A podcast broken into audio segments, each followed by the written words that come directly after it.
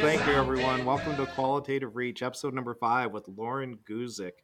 Uh, Loren is um, an amazing, amazing soul. Uh, original, one of the founding members of Pike Street Properties, still leads Pike Street. They uh, have a great footprint in Chicago, uh, redeveloping um, downtown Pontiac. Uh, sits on, um, is it uh, Roosevelt University? You're on the board of Loren. Are you here with us? I'm I'm here. I'm just listening to the, all the accolades and, and letting you uh, continue. Um, but, but, yes, uh, I do sit okay. on the board of the of the real the Masters of Real Estate program there at Roosevelt okay, University. Ac- Okay, excellent. Now, now we're gonna since since you're sitting there watching, listening to your accolades, we're gonna we're gonna you know take a little bit of a twist here, and I'm going to uh, channel uh, Brian Locke. Uh, first oh. time I spoke with Brian, yeah, first time I spoke with Brian, I'd gotten, I'd, I'd, I had pulled an invite from him to dial in cold, and um, so it was a little bit warm. But as we're feeling each other out, you know, we go into the who's Loren Guzik because that was a common point. For everybody listening in, Brian Locke has um, a top of the world footprint. He was um, director, head of CMBS at uh, National CMBS at JP Morgan, runs Dearborn Capital. Uh, big footprint, um, seen a lot in life, done a lot of things. And we we we uh, loop around to you in the introduction, you know, the feeling each other out, um, you know, part of the conversation as all you know those calls go. And he says, Loren Guzik is the guy I want to be when I grow up. wow, really? Okay. yeah. So so yeah. so a no pressure, no pressure whatsoever. And and B, this is now immortalized in the internet. So when so when you get done here, you're going to send the link that um, when we put this out next week, you're going to send the link to Brian first. Okay. okay. Deal. Yeah. Deal. yeah. If you share this with anyone, it's just Brian. All right. Yeah, so, exactly. All right, so so now you're so you're you you've been involved in Pontiac, you've been involved in Chicago, you you've built this footprint that um, most people will see, but they they just don't understand how it comes together. You started in um, you know Hamtramck. You know, I mean, you're you're just a little kid in Hamtramck in you know the inner city of the inner city of Detroit, and you know how how this all come together. They just came to you and said, Loren Guzik, you look like you should run half the world I mean, how does this how does this come together? Um, that's a that's that's a lot of time, uh, a lot of a lot of life that uh, you're asking me about. But I'll try and be brief. Um, yes, I live in Chicago today. I was am originally from Hamtramck, Michigan, and um, uh, essentially Hamtramck was was getting a little rough single parent household with my mom. We moved to Royal Oak. I ended up going to Michigan State. After Michigan State, um, I was kind of a lost soul, not a very good student. Um, I was a humanities major. I think it was political science, public administration was my major. Um, what I learned most at Michigan State was how to play foosball, I think. Um, but really, as one of my as as a mentor told me undergraduate really just teaches you how to deal with life. You're dropped in the middle of nowhere and you got to figure it out. So um, after michigan state i moved to royal oak and a fraternity brother got me into the roofing business commercial roofing where i was an estimator and a project manager which in retrospect was actually a fantastic job. Um, I ended up having an early existential crisis and uh, decided that I did not want to be sitting at that same desk in Auburn Hills, Michigan in 30 years. And if, and if that had happened, I would not be happy with myself. Did you um, fall off a roof? Uh, I almost did a few times, but uh, no, it was, it was just one of those situations where I was having a conversation who, uh, with a colleague who had done that, and he was very happy.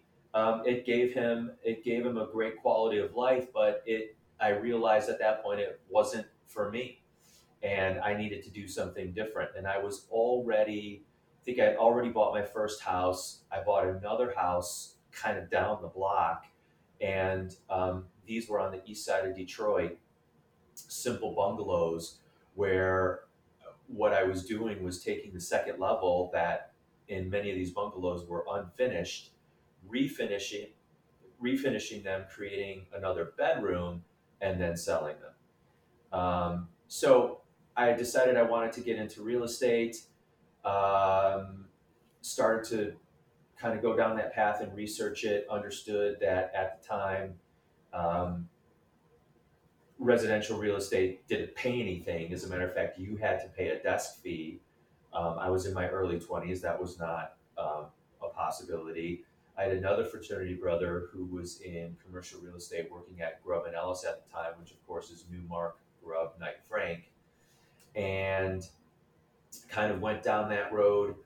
Um, had an early interview with a gentleman by the name of Mike Gerard, uh, who headed up the office of Grubb here in Detroit. They were at South in Southfield, and uh, ended up then interviewing in Chicago. And I ended up moving to Chicago and joining the Grubb office in Chicago as a downtown office tenant rep. Uh, so that's that's kind of how I got from Hamtramck to to Chicago. Okay, so so once you plugged into Grubb um, as a tenant rep, how did you know how did how did your footprint shift from you know pushing you know relationships, pulling together relationships and product into you're going to own? You know what what you know what did all this look like? Sure. Um, well, uh, so I will credit I will credit the answer to your question um, to a gentleman by the name of Ted Paris, who worked at Grubb. Then I think he went to JLL for a little bit, and then he actually started at a company called Tangway Burke Stratton, um, which then became Staubach, which of course was um, which was the commercial real estate company headed by Roger Staubach which then sold to Jones Lang LaSalle. Um, anyway, just interesting historical tidbits there. But, um, you know, I asked Ted once, how does, you know, how does a downtown skyscraper get built?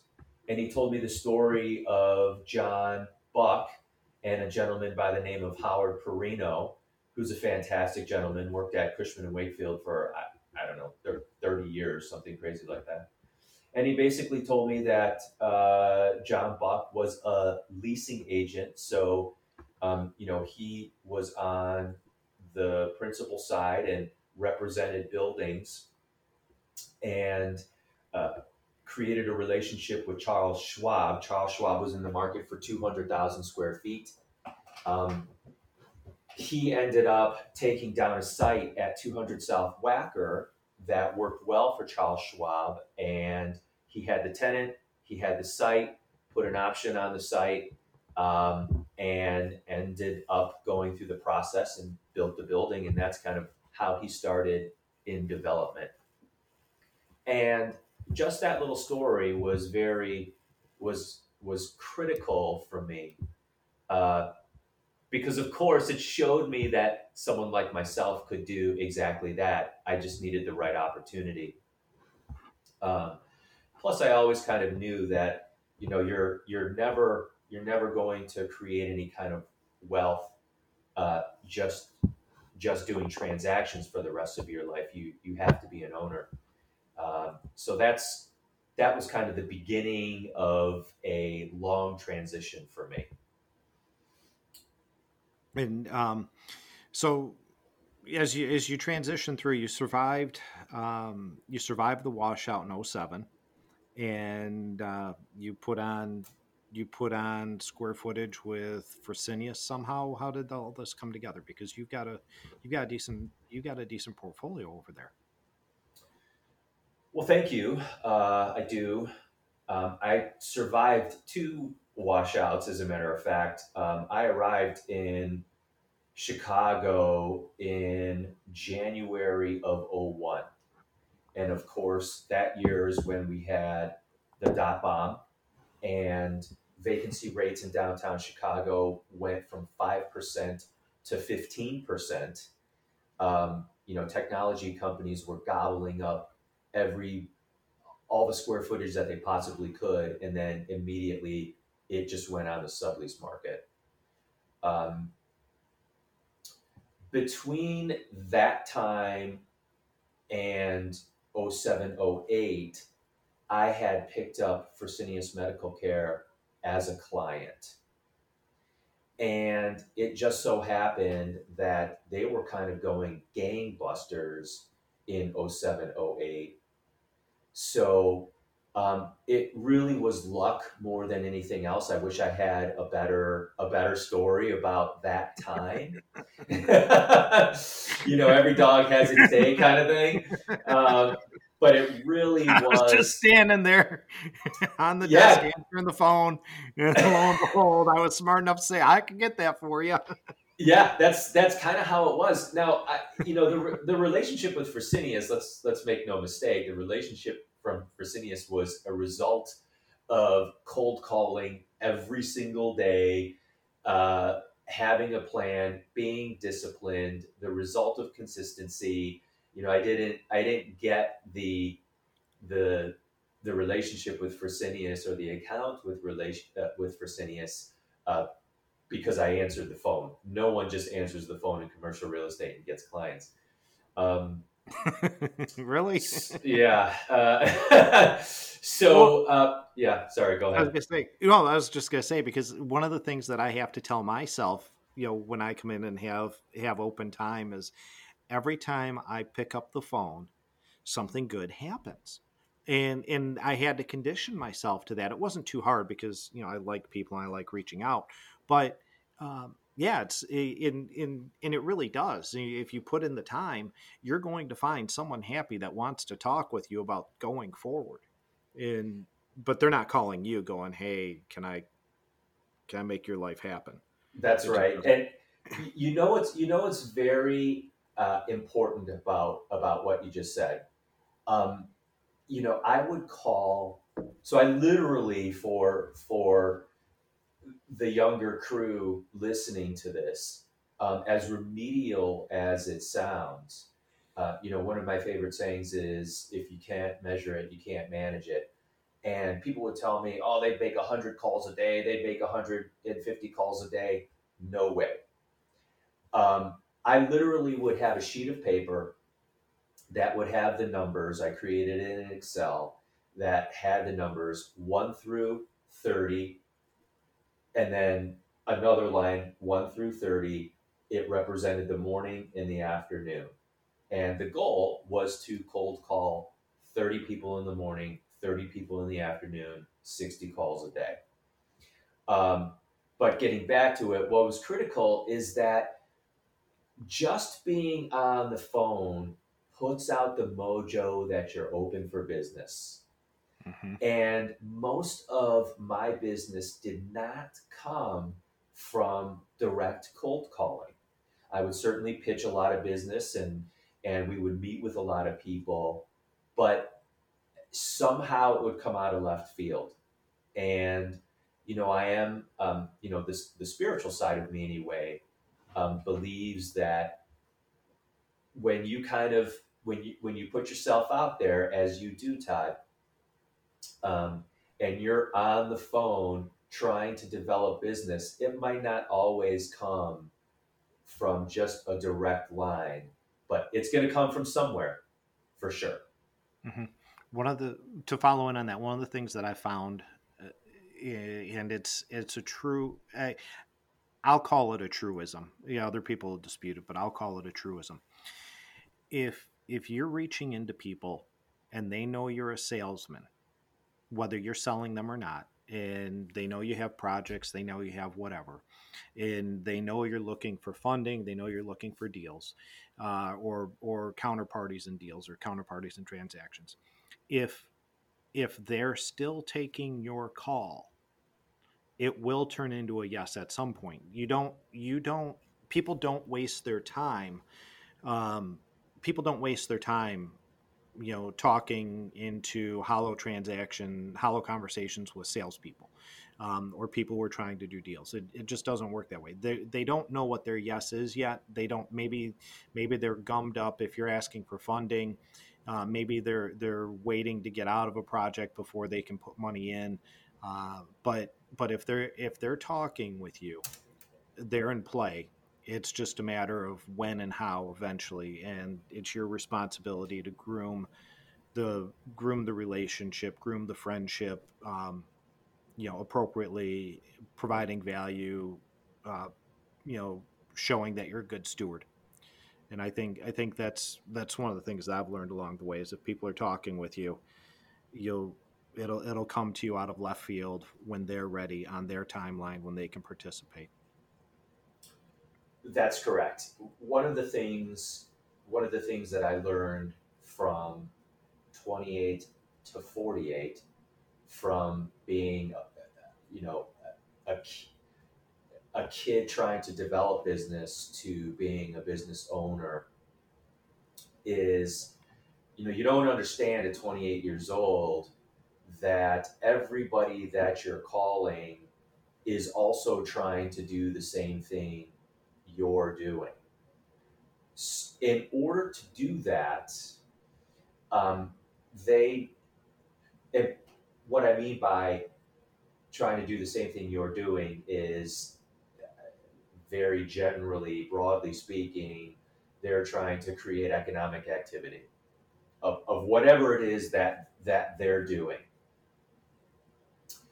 And most of the people, most of the time, are not going to be open to to speaking with you just because they're just simply in a different place. And how they convey that to you might be good, might be bad, it might be terse, it might be it might be friendly, but but the thing to keep in the thing to keep in mind is that is that if you if if if you are a broker or leasing agent or property manager, whatever it is, and you're calling on somebody, you're calling on that person because they have a property that they need to sell, lease, or manage. So, mm-hmm. um, so at some point in time, whether it's today or four years from today, they will talk to you. And again, you know, the key is having a plan on when to call them um, consistently calling them and having the discipline to call them.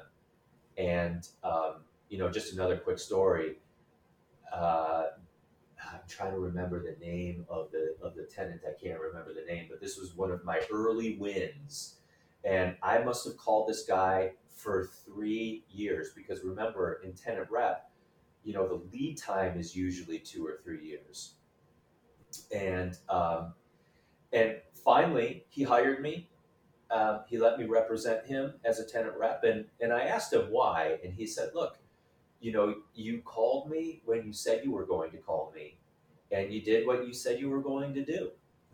And um, uh, so I guess Todd, that's as we're talking here, it's just an example of of staying on the phone, continually calling people. I mean, there were times when he was very short with me.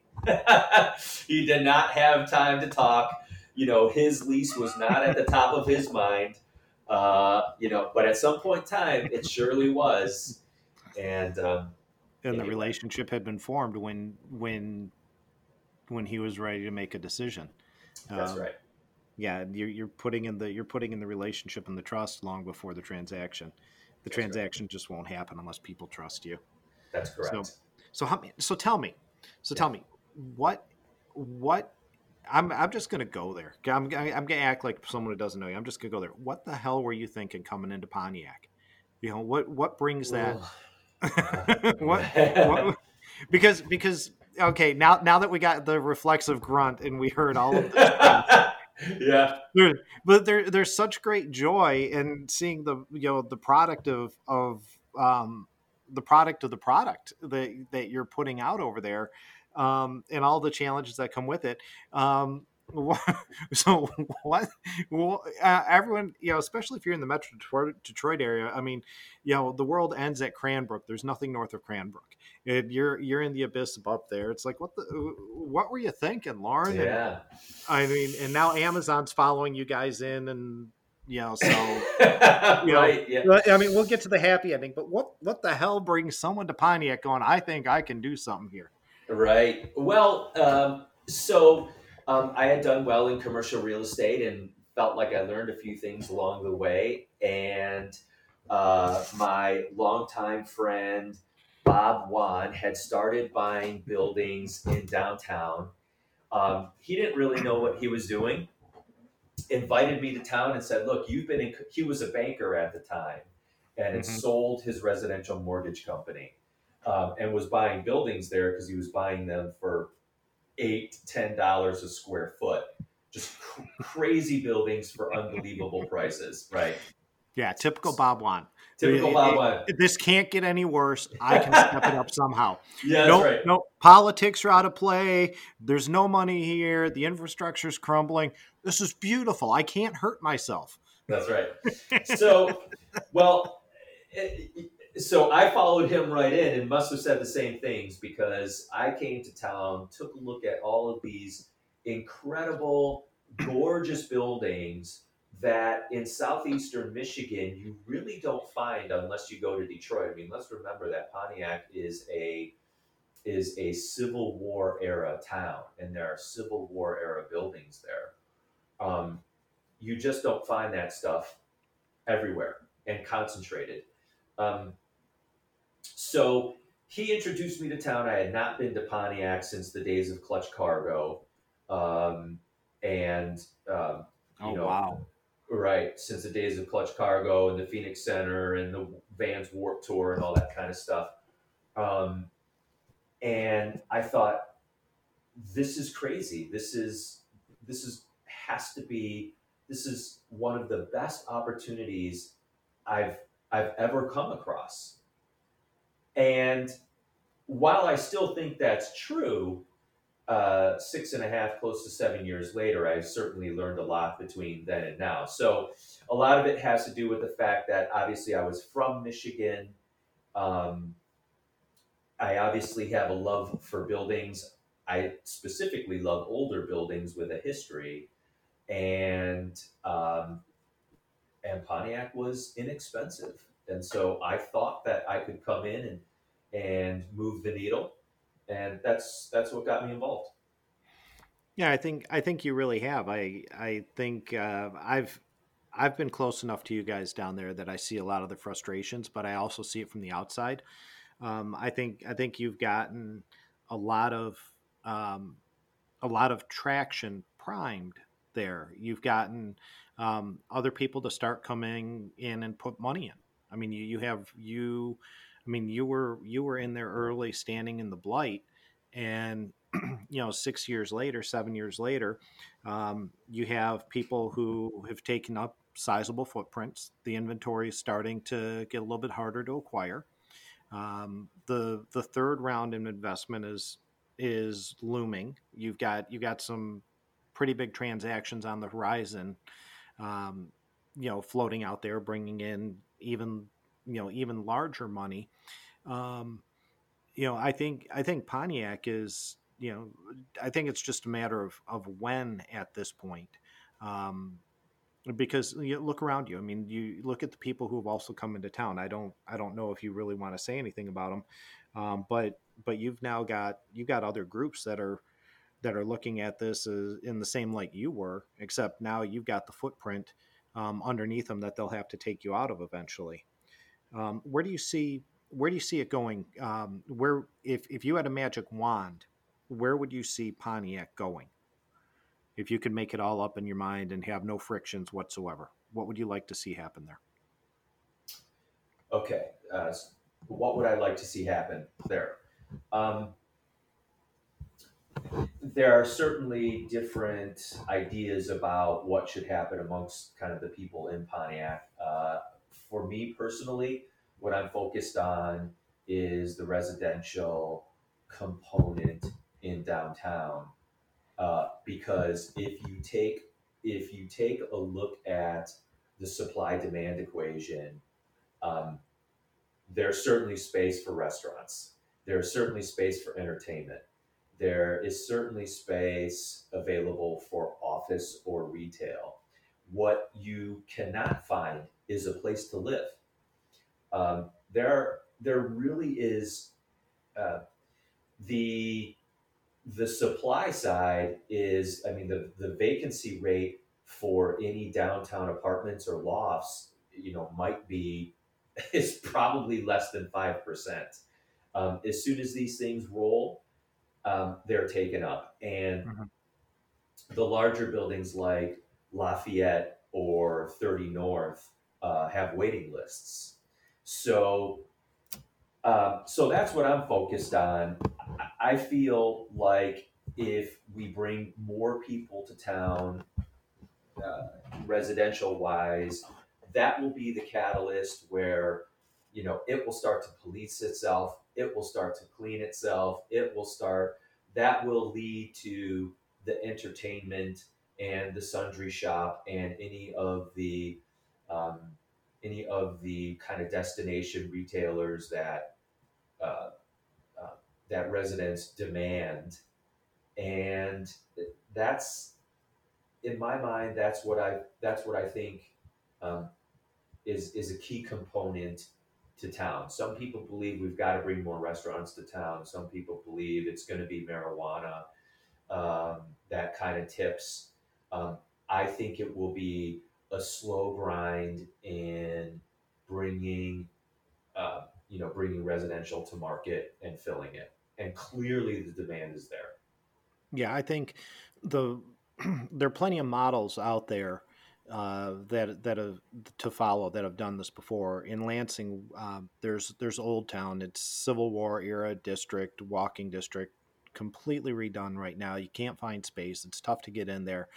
Um, the the the strength of the the participants is probably four generations beyond what you're experiencing in in Pontiac in the sense that you know the way Old Town started, you had a couple of guys, uh, Terry Terry and um, you know Busby, and they they just started buying up this blight, and they said we're going to do something with it, and they you know same process. They they redid some lofts, they brought in some business, they you know they tried to you know work the commercial space, and they had some really you know hopefuls. You, you had the hopefuls with no money, the visionaries who said, you know, we can pull this together. The artisans, the craftsmen, uh, the guys who were drug dealers that tore up places and lost the buildings for the owners, and you know all the all the chaos that comes from redeveloping, you know, that type of, you know, that type of, um, you know, area. But they had, um, you know, just just through staying power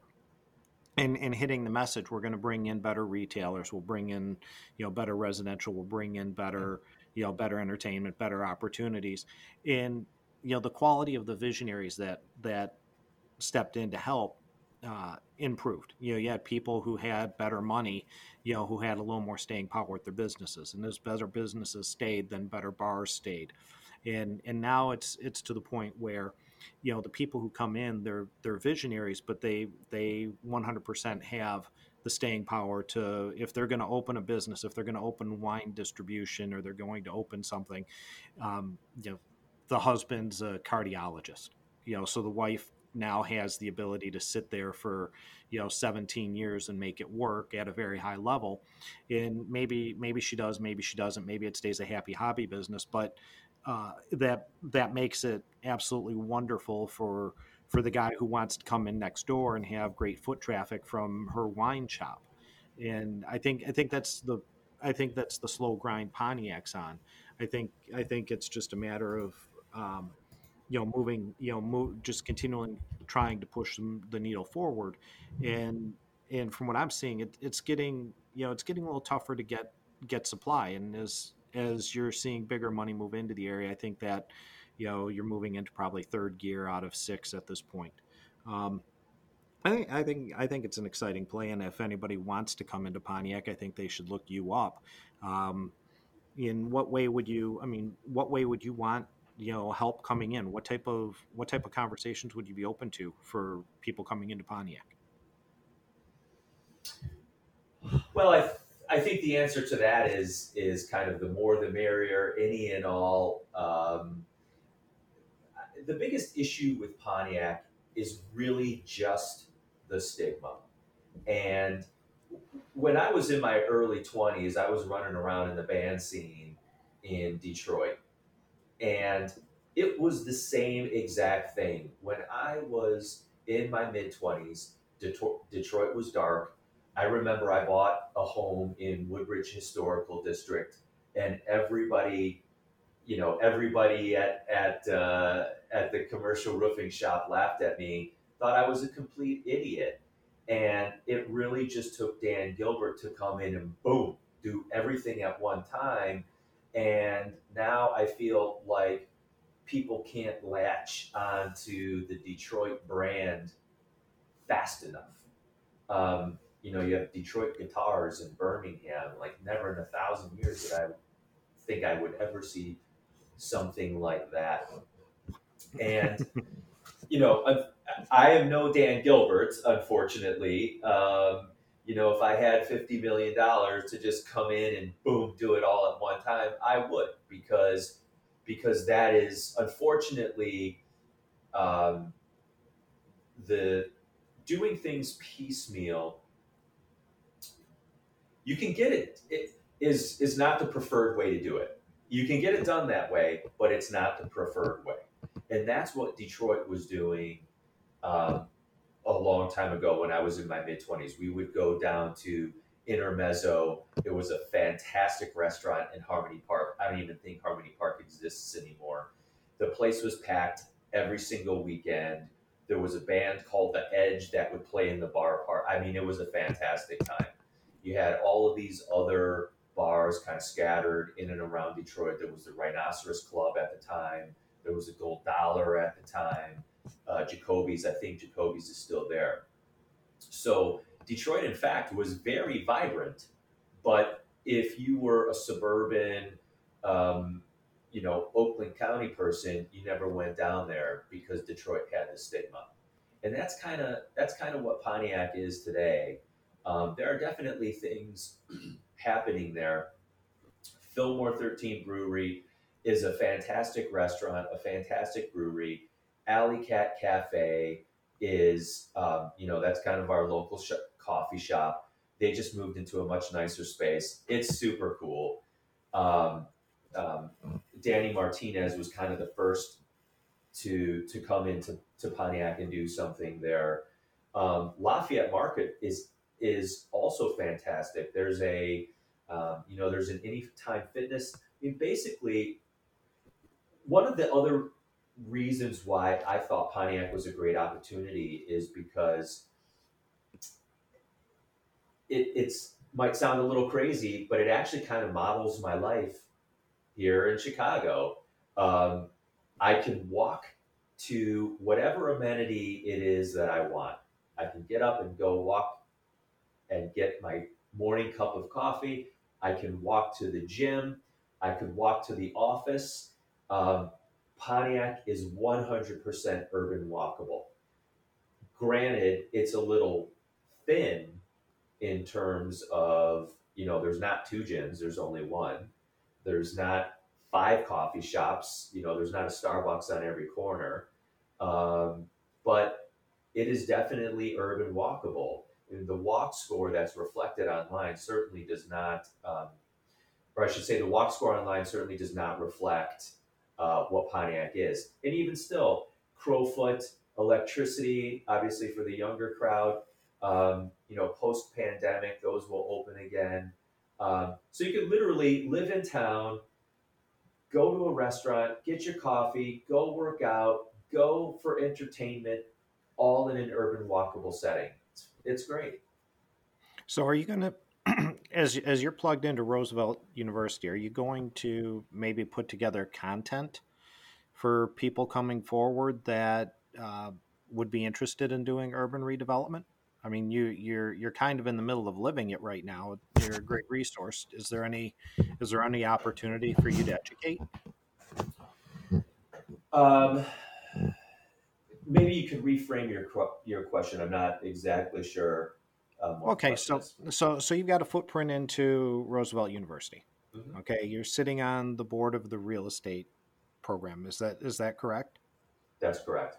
Okay, you've got this life path which has landed you thicker into the intricacies of redeveloping you know redeveloping an area maybe mm-hmm. sometimes against its will maybe sometimes against the politics maybe sometimes against the co-participants is have you have you thought of the value that can be provided to um, a student body um, from from your life path? And maybe you know sharing that somehow through the university through their course programs? Um, sure absolutely. Um, you know i've i've tried to reach out to some of the students. Everything right now at the moment is is kind of thrown sideways um, you know i've reached out to some of the students uh, for internships um, during the summertime to help me out uh, to help me out with pontiac um, I can't necessarily create a curriculum or a class based around what's happening in Pontiac. Um, you know, it's a master's program, so they're they're digging into discounted cash flows and net present value and uh, you know other core programs on urbanism and what works and what doesn't. Um, and certainly they've got you know they've got case studies that they take a look at. Um, so loosely, yes. Um, have I done it in a detailed way? I have not. Okay, and that doesn't seem like that would be in the future so much of sitting down and actually mapping it out. So, so when you're when you're looking for the kids to the students to come in and help, um, what do you look for? I mean, how do you how do you choose people that come into your space, and how do you filter out people that you don't want in your space? Um, well, I feel like there's two questions there. One is one is one is about kids, one is about adults. um, you know, but I, I would say in both cases, you know, I'm trying to look for authenticity. Um, that's very important. Um, integrity, um, that's important. Um, I would say that those are, um, I would say that those are two key factors, and and I think I think if you try to um, break through just topical conversation and get to know somebody, you can you can figure out whether whether those two key things exist, and um, and if they do, I mean, you know, I, I those are the types of people I try to surround myself with. People people who stay consistent with um, you know things they say they're going to do people who stay consistent with with uh, you know their you know their character. You they don't waffle. Is that? well, I mean, I waffle all the time, but you know, I. it's it's one of those it's one well it's one of those things I, I I forget who it was Warren Buffett I don't know but you know I, I reserve the right to change my mind um, yeah, you know but like I said authenticity integrity um, and you see this, uh, since we're talking about real estate, I'll, I'll just bring it up to the audience. Uh, a uh, something that you and I have talked about many, many times in our side conversations, and we'll bring it down to boots on the ground level. And these are um, uh, OMs for some of the multifamily buildings that we look at, and these quote unquote broker pro formas are just so crazy, it can't possibly reflect how the building will actually perform. Um, yet, this is this is kind of this is put out to the industry, and um, that is that's not something personally that I would ever do because I feel like it is a disservice to your client I feel like it is a disservice to people, uh, you know, to prospects. Um, it, you know, there's a prime example. Yeah, you end up, you know, it, and it it's so it, it's so weird because you know we we've joked about it in the past. It's the book of lies now. It's not even a it's not even a circular that represents the property in most cases. You get pictures that don't match up. You get numbers that are just you know, I'm kind of guessing it's going to be around this. And you know, you won't know the truth until you actually pull the financials after you've written an offer. So now, but don't retrade. Yeah. Right. and, yeah, right. yeah, yeah. Just just write us an offer on this malarkey, but don't ever retrade. We don't like people who retrade. Well, how about you give us, you know, how about you give us three years of, you know, three years of historical data, you know, during the during the walkthrough. Um, yeah, it's just it's just kind of a crazy world, and I found that it's really for for me on on my transition into into um, commercial real estate after being in in the securities industry with my own shop and then being in the family office world where where being a fiduciary meant something. If if you took on if you took on the moniker of being a fiduciary uh, we knew we we all knew what that meant. Uh, it, everybody in real estate's a fiduciary I mean, it's just you know it's just kind of Right. crazy yeah, Yes. yeah, we've got a fiduciary obligation to our client. Um, you, have you ever seen the definition of fiduciary? Um, no.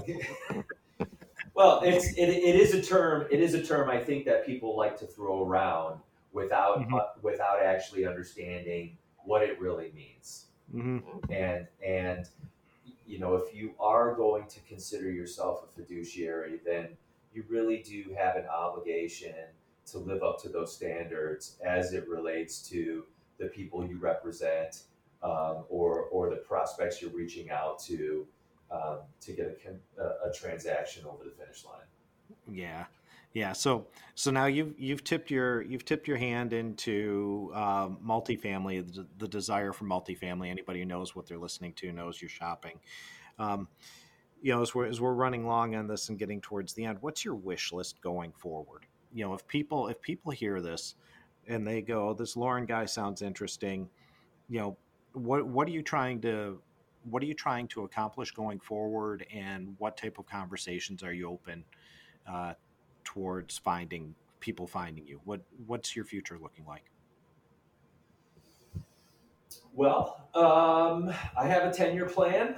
a 10 year plan is an optimistic plan because, of course, you know, they tell most people will tell you not to uh, not to plan longer than three years. Um, you know, one of your question. what was one of the things you were, uh, hold on here, you were talking about, uh, uh, oh, maybe touch on your choices for for mastermind groups. So Yeah. uh, yeah. So I'm part of Yeah, because yeah, you're you're yeah. I missed on that one. I wanted to go there, so let's go there.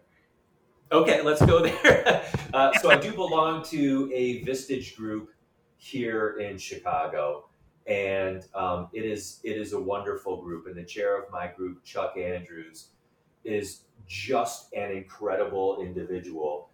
and you know what, Todd? I'm going to give this to you as a gift. Um, but he gave us a 10 year planner, and we when he gave us the 10 year planner, and obviously this year is a little bit a little bit more emotional than most years. When he gave us this 10 year planner, he, he, he told us to hold it in our hands, to feel to feel the, the, the heaviness, the weight of the book. And he said, you know, in this book, you're holding the next decade of your life. The next 10 years of your life is in the palm of your hands right now.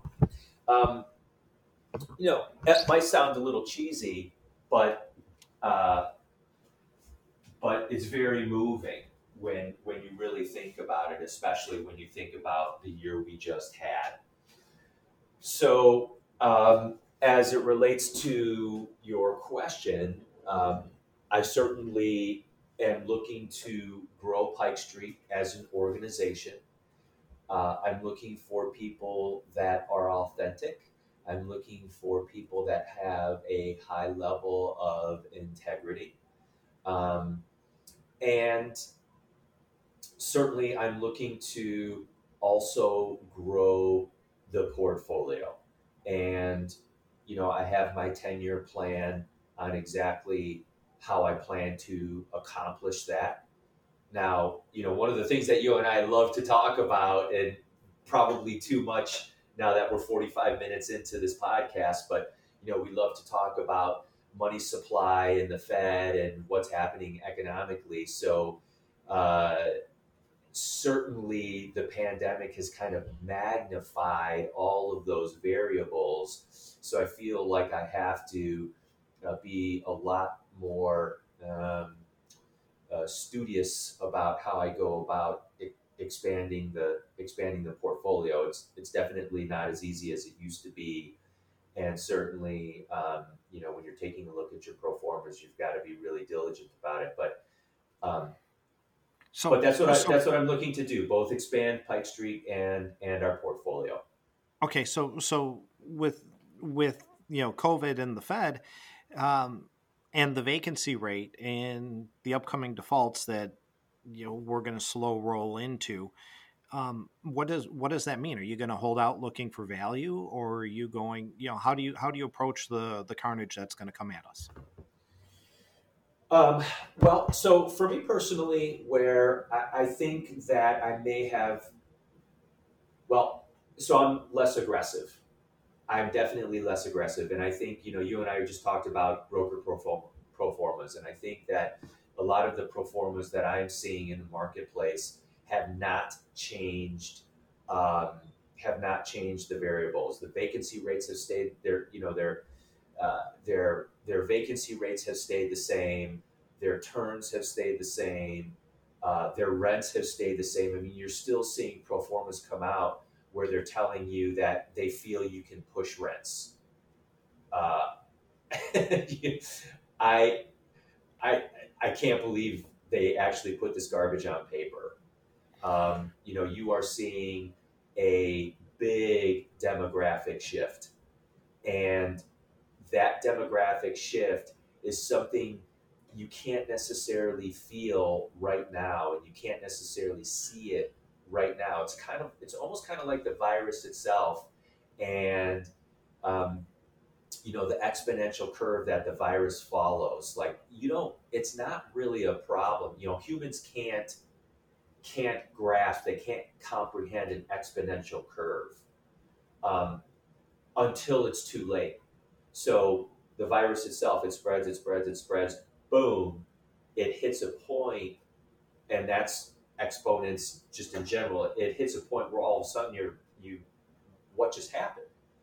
And I think we're going through a demographic shift, and you're not going to feel it until one day you kind of wake up and you and and you you're wondering where did all the people go? Why are they selecting? Why are they choosing? Um, their choices differently versus what they were doing three years ago. Um, and then what's going to happen forward. So, anyway, all that boils down to um, I am taking a much slower approach to buildings. And really, I'm not even putting offers out because I feel like any, I feel like this, where the where the expectation between seller and purchaser, where there was a gap before, I feel like it's, you know, it's it's miles apart now because purchasers are or sellers, excuse me, are still in this frame of mind that you can pro forma a three percent vacancy rate and two percent rent increases over the next ten years, and you got to be kidding me. What I'm where I'm seeing that gap right now eh, is um, I think sellers, you know, sellers are still quite hopeful that this will be a blip that bounces. Uh, but one of the things that I had, you know, this past week, uh, two different conversations, two different properties. One of the sellers, you know, strong hands, um, strong hands. We're in for 500. We've got it half renovated. It's an office building. Uh, we've got the demolition done. We'll just reposition it for residential. Um, and they um, they're they're just they're just looking at it longer term, thinking that this you know this will be something that they can power through. And you know the buyer the buyer the buyer was in a different frame of mind. They're they're looking at it going, okay, uh, the inevitable is starting. We're going to make sober you know sober offers. So you still so you've got the you got the people who are in it still sticking their course, um, maybe not realizing that you know what just happened with COVID and retail or COVID in office is the same thing as Amazon to retail, and, and you've got this shift. Um, you know, so I, I, don't I don't think they've hit that yet. And I think on the brokerage side of it, you've got brokers still, like you said, just hammering, you know, hammering the top line, going this this place is 100% occupied, um, and the buyers looking at it, going, I've got to buy it so it'll cash flow at 40% occupied. You know, the you know that's just where we are because you're you're going to turn these tenants and the the the time frame is going to be very long and very painful to to re you know re-tenant you know certain space. It's just not going to it's not going to be easy. I think i think buyers uh, you know buyers who have been you know sidelined going things are crazy are now starting to maybe you know toe back in and feel the waters going we we know where we know where the crazy is going to go splat at. But the yeah. the sellers the sellers are still not realizing that maybe they're the bag holder on some of this stuff. And um yeah i don't i don't know how long it'll take for the market to clear. Um maybe maybe it's gonna maybe people have enough money to hold on until they've got to refinance their five year loans. And then they go oh wow we can't do this.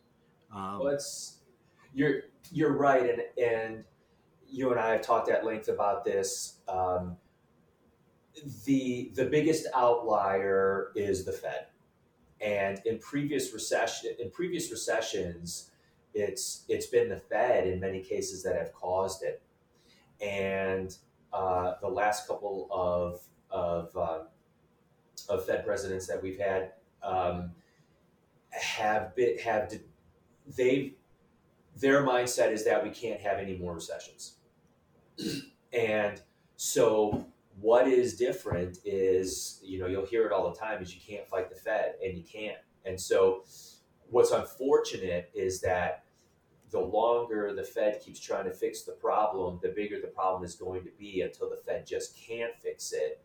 And you know, you don't really know when that time is going to come. But the best thing you can do is is of course be patient, prepare, and then hopefully take advantage of opportunities as they as they present themselves when that time comes. Yeah, I think I think with the the solution with the Fed, one of the things that now kind of comes back on the table is the longer we run this near zero, this near zero policy, um, it it takes them politically out of the you know out of the fray for creating carnage, but it it, it doesn't it doesn't disrupt the business cycle. I mean, we just kind of caught this black swan event that's creating the next downturn. In and it's going to happen with or without the Fed. But the problem the Fed now has is they're they're putting money out hand over fist into you know into a business cycle that you know maybe maybe can't absorb the capital and they're going to create inflation that's not productive inflation or not productive money supply. And I think at some point you're now back into um, you know an event like the late 70s who was the fed chair that came in and just jacked rates like 2 3% was it volcker? Volcker um, yeah. yeah and ever so often you see it like with russia you know six eight years ago where um, they went to 16% overnight or something crazy in order to get control of their money supply. I, I think maybe you know maybe once we get past you know this this election cycle and we get past the you know, the carnival atmosphere in the media, um, we'll we'll get to somebody who um, has a very different mindset in you know in the Fed, going we we really got to get control of the dollar. And I think I think that's kind of that's kind of where this is running towards. Is we might actually have one of those events coming where where we wake up one you know one Wednesday morning, and somebody's just like, okay, um, you know, one percent at the window is now four percent at the window it's like what do you do with that? Um, but yeah i think i think that might be uh, one of the events that now kind of has to be factored in you know because otherwise we're just printing money for the sake of printing money into you know pushing on a rope you know really pushing on a rope. So but you know we'll figure it out eventually. Um, so so on that happy note knowing that this will probably come out on christmas or around christmas and we've just mm-hmm. sent everybody off a cliff in despair as they open their presents yeah Merry Christmas. It's all going to blow up. Boy, Loren, you were a great guest. Send everybody. Yeah. You're getting bourbon in your coffee for Christmas morning. Let me tell you, Mr. Smith. Hey, hey, look, you know the the, cla- the the glass is is is half empty or half full, right? And I, it's it's one of those things that you know prepare. That's all. okay, and on and on that on that on that note, we're gonna we're gonna leave that as your final words of wisdom. Loren Guzik says, "Prepare, the end is near." Okay, thank, thank, thanks for joining me, Loren. Um, Of course. If anybody wants for to- having me. gladly. If anyone wants to get in touch with Loren, feel free to reach out to me or find him on the web. He's got a bit of a web presence. Uh, approach him respectfully. He'll he he he may actually appreciate that. Um, anything else you want to say before we go? Or are we out of here? I think we're out of here. Happy holidays to everybody who's listening. Uh, Todd, this is a great a great podcast, and and as I told you before, you know you're going to be, I think, the first in Michigan to come out with a Michigan centric real estate podcast. It's going to be fantastic. I wish you the best of luck. Thank you. That's definitely where this is headed, and I want to keep it. I want to keep it pulling the frat members, the the young fraternity members of people, you know, trying to pull forward. I want to make sure that they they get gifts of nuggets of information that help them forward, and I think that's like that's the direction. So, I appreciate your time. You have a wonderful holiday, and thank you everyone for About the joining us. when we're together. Just sing a song and think about sunny weather. Happy trails to till we meet again.